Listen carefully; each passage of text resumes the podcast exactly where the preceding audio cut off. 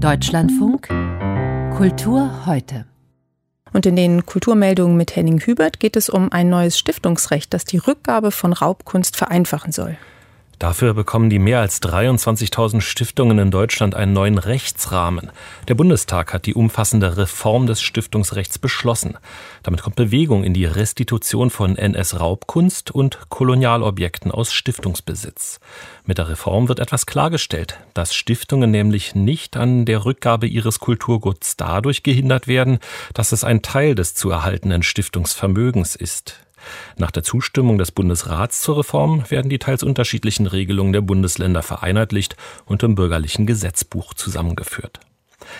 Die Niederlande haben heute beschlossen, alle von den Nazis im Zweiten Weltkrieg geraubten Kunstwerke, die noch im Land sind, zurückzugeben. Sollte der ursprüngliche Eigentümer oder seine Erben nicht mehr ausfindig gemacht werden können, werde die Kunst an die jüdische Gemeinschaft gegeben. Diese begrüßte die Entscheidung als Durchbruch und moralisch richtig. In Museen und Sammlungen der Niederlande befinden sich noch rund 3200 Bilder und Objekte, die während des Weltkriegs jüdischen Eigentümern gestohlen worden waren. Manche mussten ihren Besitz auch unter Druck verkaufen. Regenbogenfahne rausgeholt, fordert heute der Berliner Tagesspiegel von seiner Leserschaft. Vier Sonderseiten in den Spektralfarben widmet er heute dem Beginn der einmonatigen CSD-Saison. Die Zeitung listet so viele geplante Christopher Street Days in Berlin wie nie auf und beobachtet eine Zersplitterung der queeren Community. Dagegen diese Meldung aus der Türkei. Die Behörden in Istanbul haben auch dieses Jahr die Parade zum Christopher Street Day verboten. Der Gouverneur sagte, dass solche Veranstaltungen gegen die allgemeine Moral verstoßen. Außerdem könne es zu Provokationen und Gewalttätigkeiten kommen. Zuletzt gab es den CSD in Istanbul 2018.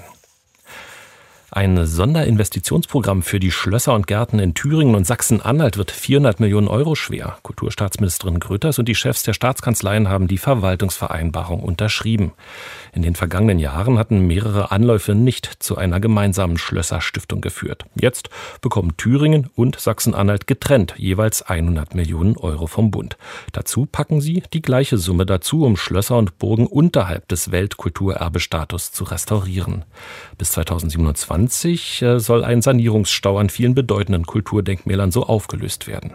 Als ein erster Sanierungskandidat in Thüringen wurde Schloss Sondershausen im Kyffhäuserkreis genannt. Hinzu kommen weitere 150 Millionen Euro an Projektmitteln für Vorhaben rund um die Digitalisierung, Provenienzforschung, der kulturellen Bildung und für länderübergreifende touristische Ziele. Henning Hubert mit den Kulturmeldungen.